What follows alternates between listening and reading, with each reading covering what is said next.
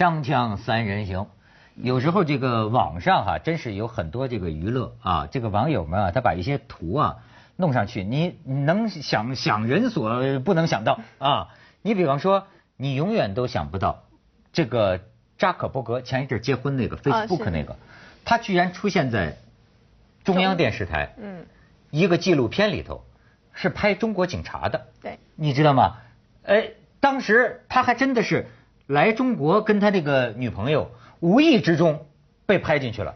你看这网友，他真就拍进去了他有人能发现，你看见那是吗？他们他们俩，啊，你看这这还打字幕，我国的警力严重不足，这是就是这个纪录片里那么一秒的画面，然后被网友抓出来。然后我们今天还做了新闻，就是扎克伯格就自己在 Facebook 上说，I remember，我记得那天我还想说这 camera 是狗仔队拍我吗？原来他是拍我前面的警察这样。没错他自己都有记者哦，这个当天。不是人家拼起来的，不是是是真真的就被人发现。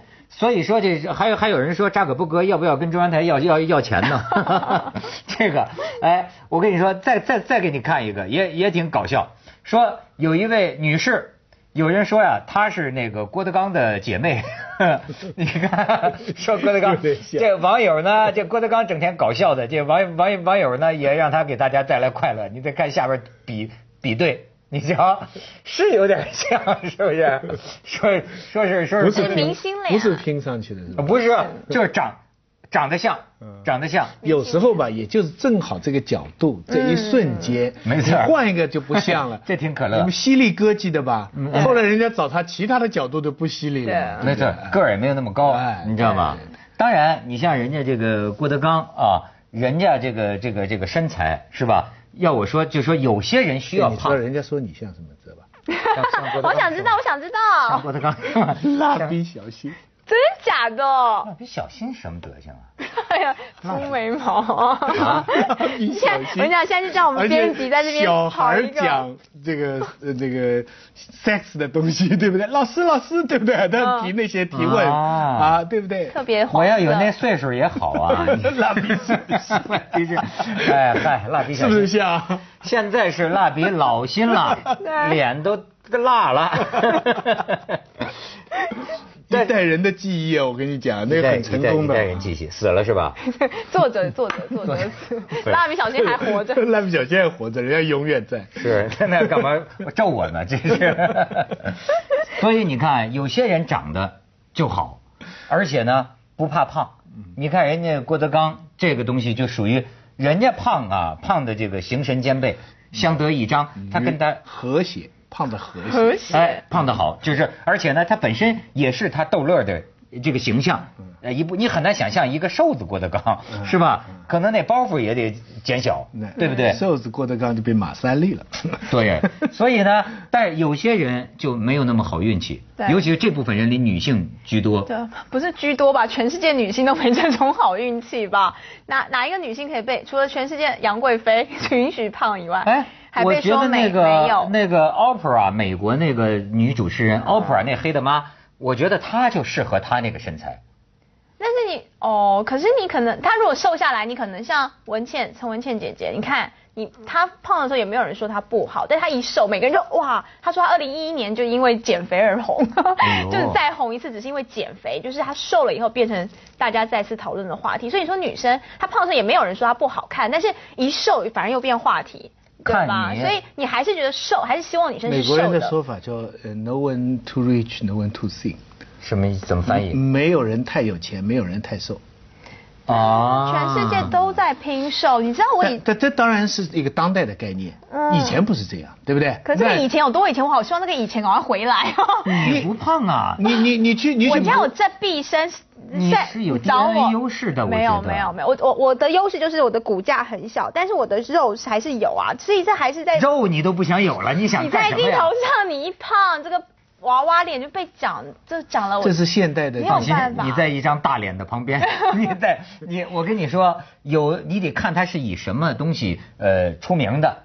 最近印度有一女的就挺不幸的，她呢是前世界小姐，哎，真漂亮。就是说当年的印度就也不是当年，就一直是印度的第一美女、嗯。啊，就是这个宝莱坞女星嘛，叫什么？艾瓦艾希瓦亚。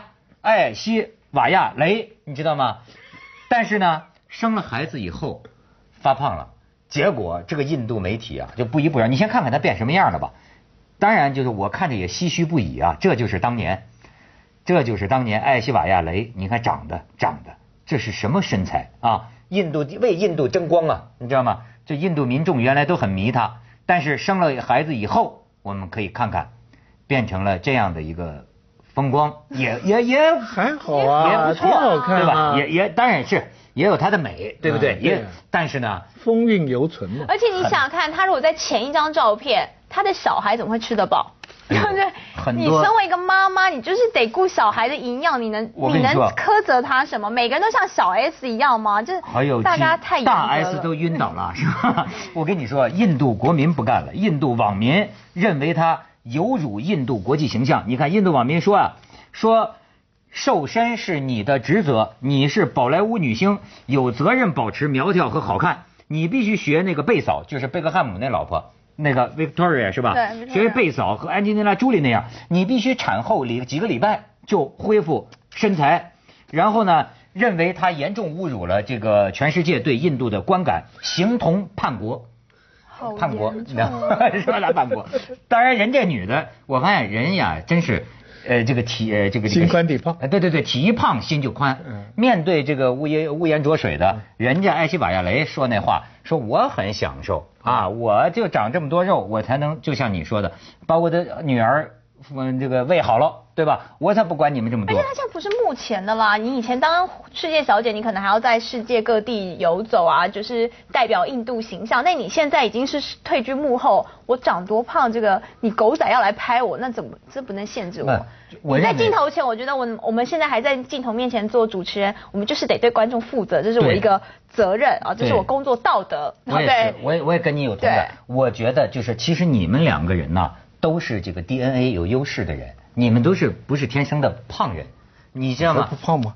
你们都不算胖，而且你那么高，你也有胖的基础，对吧？他更正，他整天吃美食，也没见长什么肉那，你对吧？就不知道为了美食有多么牺牲啊！我现在一天可能只吃一餐半吧，哎呀，真的是一餐半。我跟你说，就美是要代价的。你我我觉得这个事儿别人批判不着，是吧？人人平等，胖子也有胖子的尊严，对不对？可是呢，作为自己，其实更重要的是自我。你比如说，我也是会有这种感觉，嗯不说叛国吧，我老觉得就说。咱毕竟是做主持人的，咱也不能叛党除了天生的，除了天生的胖子，不能叛凤凰对吧？要是就是说你天生的胖子没说，就是你本来不胖，后来你胖了。我觉得我自己如果是这样的话，而且事实事实上也是这样，我就觉得我犯有渎渎职罪。嗯，我你像我有这样，不是你你要这样说就，渎职在你瘦的之前你是胖的，你是为了你的职业道德减肥瘦下来的，那是讲讲。不是哎，徐老师，所以说啊，我这一年来你知道吗？我生活里一个主要内容你们都想不到，你觉得我这么一模样的人是吧？我一年来生活的主要内容你知道是什么？减肥啊减肥。减肥。我搭出了我，你知道，我跟我这个，他们就说我跟我这个遗传在挣扎，因为我天生是会胖的，你们可能想不到，对吗？我原来二十几岁的时候一百六十八斤，但是嗯但是呢，我因为戒烟，戒烟呢就胖了郁闷了。百分之三十，嗯不，这是规律，你戒了烟胖了百分之三十，然后呢，哎呀，我就开始挣扎。我跟你说，我一下子了解了，在咱们电视机前哈，肯定也有很多朋友正在跟体重做着顽强不息的这个这个这个斗争。这个事儿啊，很有得一聊。所以这广告之后啊，我们可以分享一下。要做个蜡笔小新也不容易啊。那当然，他画一下就行了，我得跑啊！锵锵三人行，广告之后见。就是我，我不知道我算不算病态哈、你们可以批评我，但是呢，我就个人觉得，我自己觉得我不喜欢我胖，嗯，你明白吗？就是说胖了之后，我觉得我哪儿哪儿都不好。况且医生也说了，说你这个游泳圈，这个那哪哪怕是自行车胎，最好没有为最好，就减少心血管的这个呃发作的风险。但是你？对你来说什么定义叫胖啊？是医生给你的那个标准，还是你自己的标准？我跟你讲，又听对啊，这个标准就是什么呢？审美的标准。是哦。当然，我是你们也看得到，是属于长得不好看的那一类里边的，对吧嗯？但是你，但是你们一定，你们这些好看的人一定要明白，丑人也有丑人的美丑，你知道吗？丑人对自己脸上啊一毫微米的变化呀，也是明察秋毫。你比如说，我今天看见你，我看不出你有什么不同。对但是这个世界上唯有你自己，人是最自私的，人是最看自己的。你的脸今天早上起来宽了一微米，你自个儿都知道。看不出来，哎呀，你自己看得出来。哪里看得出来？哎呦，我我这明察秋毫，看得出来我跟你说，你你没这体会，很多人，你你知道，最后你会甚至会到一个什么呢？影响这个人生观。嗯，我胖的时候，我是个很悲观的人。我觉得生活里，它是悲剧太多了，事情到处都是绝望，钱也挣不着，是吧？花的永远比你挣得多啊，家庭也不顺，事业也不顺，哪里都不不不，你知道吗？就觉得活得没有什么意思。但是，如果发现我瘦了，脸窄了，你知道吗？哎呦，我觉得一切都有希望，你知道吗？甚至主持人，你在台上讲话，如果你今天觉得脸儿窄了，你说话都觉得特别帅。你有信心，有有信心有自信。你如果是个囊踹，你知道吗？就根本不想上台。你说的这种信心，有点像有很多人从韩国回来，很多女士从韩国回来以后的感受了嘛，对不对？就是一下自己整了不同了以后，这个信心大增。海关不让进关了，是吧？就认跟护照不一样护护照不一样。由由这个他那个叛国论当然是极端了哈，但是由这个事情我的联想是我深深的感感到，我们我们的身体都不是我们自己的，嗯，嗯，我们的身体不能由我们自己的思想、由我们的意志来决定长。我们对自己的腿啊、皮肤啊、头发啊什么，我们都在有意无意的按照一定的社会标准来符合这些社会标准。我们怎么处置我们自己的身体，是一个非常奢侈的事情。我们要能够处置自己的身体，平常我们都在无形当中的按一个社会标准，这是指有形的身体，嗯，还有行为也是。我最近注意到美国很多电影啊，很多爱情的故事啊，当他们 kiss 的时候啊，常常周围有一批人拍手。你们仔细想想，有很多电影有这样的情节，在飞机场追呀、在什么地方，那些人是陌生人，但等到这个男女主角一好的时候，大家好好拍手。他表示一个什么东西？表示一个本来性爱好像是两个人的事情啊，这不是，他都要 approve，都要周围的人说好。我们心里想想，我们做一件事情，多大程度上是为了自己快乐，多大程度上是为了大家快乐？哎我还真是反对。就是我现在很少见人，你 不是，就是你你知道吗？就是说我作为一个非常自闭的人，我大部分时间不见呃不不见人。我要瘦哈，我想过是为了他们看着高兴吗？啊，如果说对于上电视，这是对吧？不希望觉得观众看到自己变了。变成郭德纲了，对，变成郭德纲，咱得没人那本事啊，对吧？你你别光变人样子，可可是呢，更多的时候啊是自我。对，你知道啊，这个人呢、当然你说我这样的也浅薄，对吧？比如说一个人为什么要读圣贤书，他为什么要这个诗诗书画？他是为了成就他自个儿，他想让他自己成为一个更有素养、更有魅力的人。可是像我要再浅薄一点呢，尤其是你看女人就更重视外形了，对吧？那人呢，有的时候有一种意志，自己就是自己的雕塑师，我在雕塑我自己。你以为哦，其实是社会压力的内在化。没有，就是在文涛身上倒是他对他自己的那个健康的过于担忧，我觉得跟健康有关系。对，哎就你你太担他太担心自己的那个就是多胖了一点点，可能油多了一点啊，对心脏不好啊，那那对头是我跟你说你以为你以为是你自己的意志我跟你讲，嗯其实就是一套社会观念，他他压你这是比较自觉，有的人是比较被动。一定要妈妈在那里说别吃多了，好，他都不吃多了。但有的人就自觉，像又婷这样就自觉，冰淇淋吃一点点。真的，我现在什么东西浅尝即止，就只能不像啊。但你你要你要一步步推下去你就是为了保持自己你大家认为以及你认为这个美貌，而这个美貌会影响到你的事业，影响到你的爱情，影响到你的人生。我跟你讲，徐老师，冰淇淋罢了吧，我小不忍则乱大谋，小不忍乱大谋。我 对不对 我认为。我认为我是健康的。为什么这么说？就是说早餐吃全麦面包，这可以向全世界推广。早餐吃全麦面包，这个脱脂牛奶、燕麦片儿对吗？我现在吃出香甜了，对吗？午餐可以吃的杂一些，对不对？晚餐主要以青菜为主。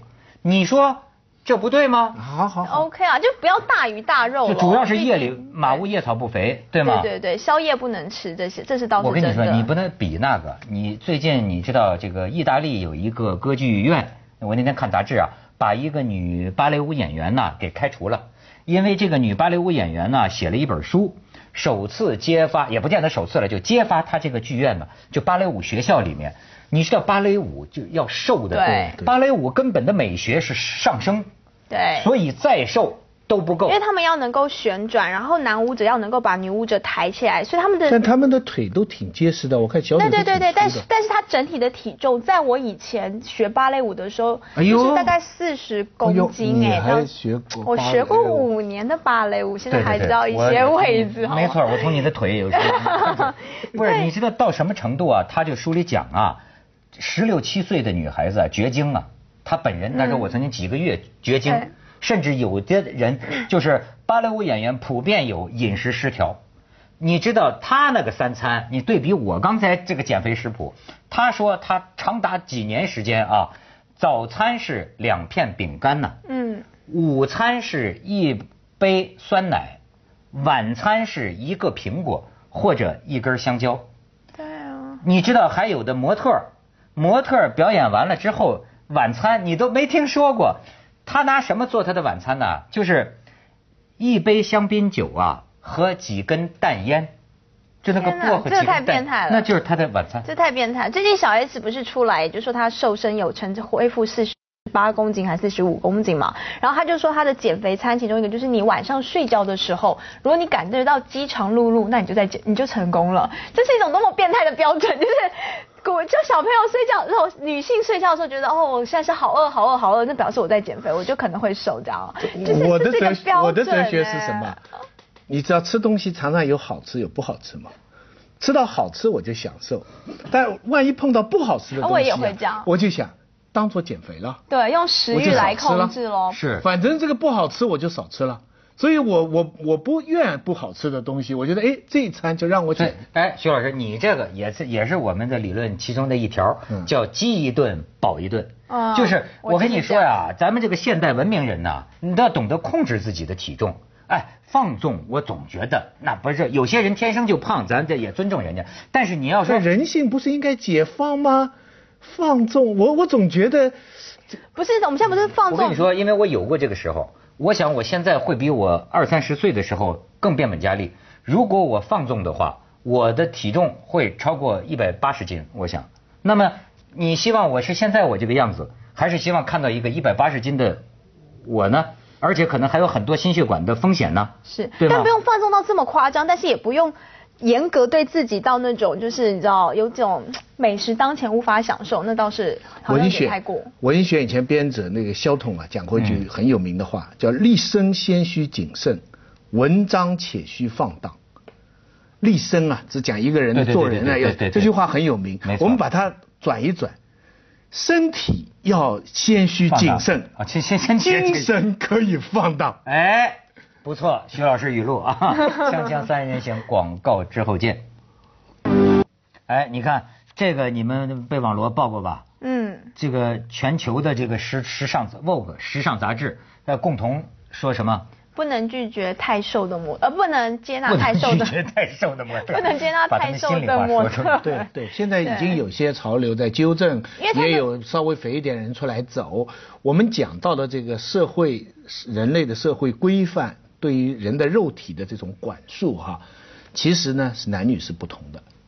你是很特别的，你很有自制力，而且你有个 professional，你有个专业要上镜头。嗯嗯嗯但一般来说，公平来说，男女的压力大不相同。你太不懂女这哎压力男的 男的稍微多一点钱，有个上市公司啊，或者做个教授什么，肚子挺在那里，他就无所谓了。还是一种还人家还说他成派头功的象征哎，很多人还说他派头。女的再有钱，也不能挺着个肚子说，除非她怀孕的时候，对啊。对不对啊？身体这个社会对女性身体的压力是男性估计不到的。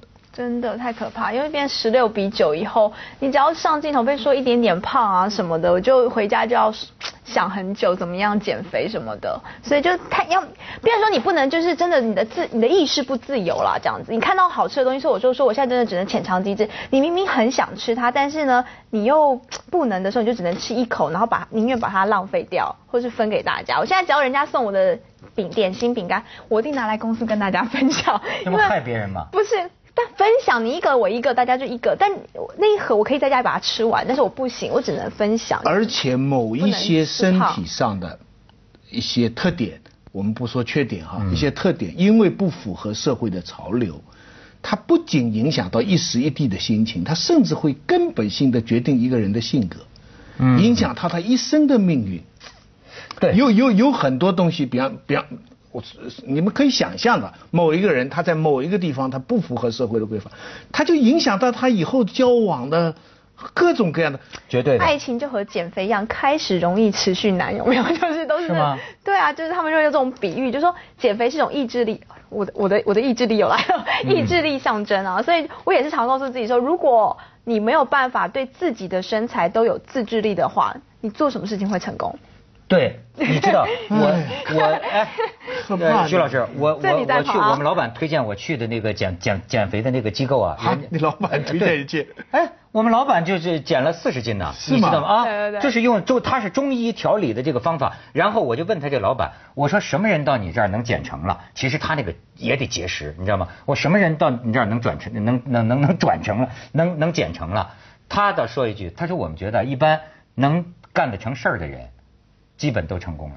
是啊，我一想，你要克制跟事业的，当然有，你要克制那些诱惑，哎，诱惑，这是一种毅力，自制力。那个你你能不能按照这个健康食谱去吃啊？持续，我说我刚刚说持续是最难。你开始都容易减肥，谁没减过？但是你持续多久？那有很多伟大人物，他身材很胖，是因为他觉得。接着下来为您播出《西安楼冠文明启示录》。希望回到唐朝啊，对吗？你这，对对对，我也希望回到。鲁鲁本斯那些话，你就。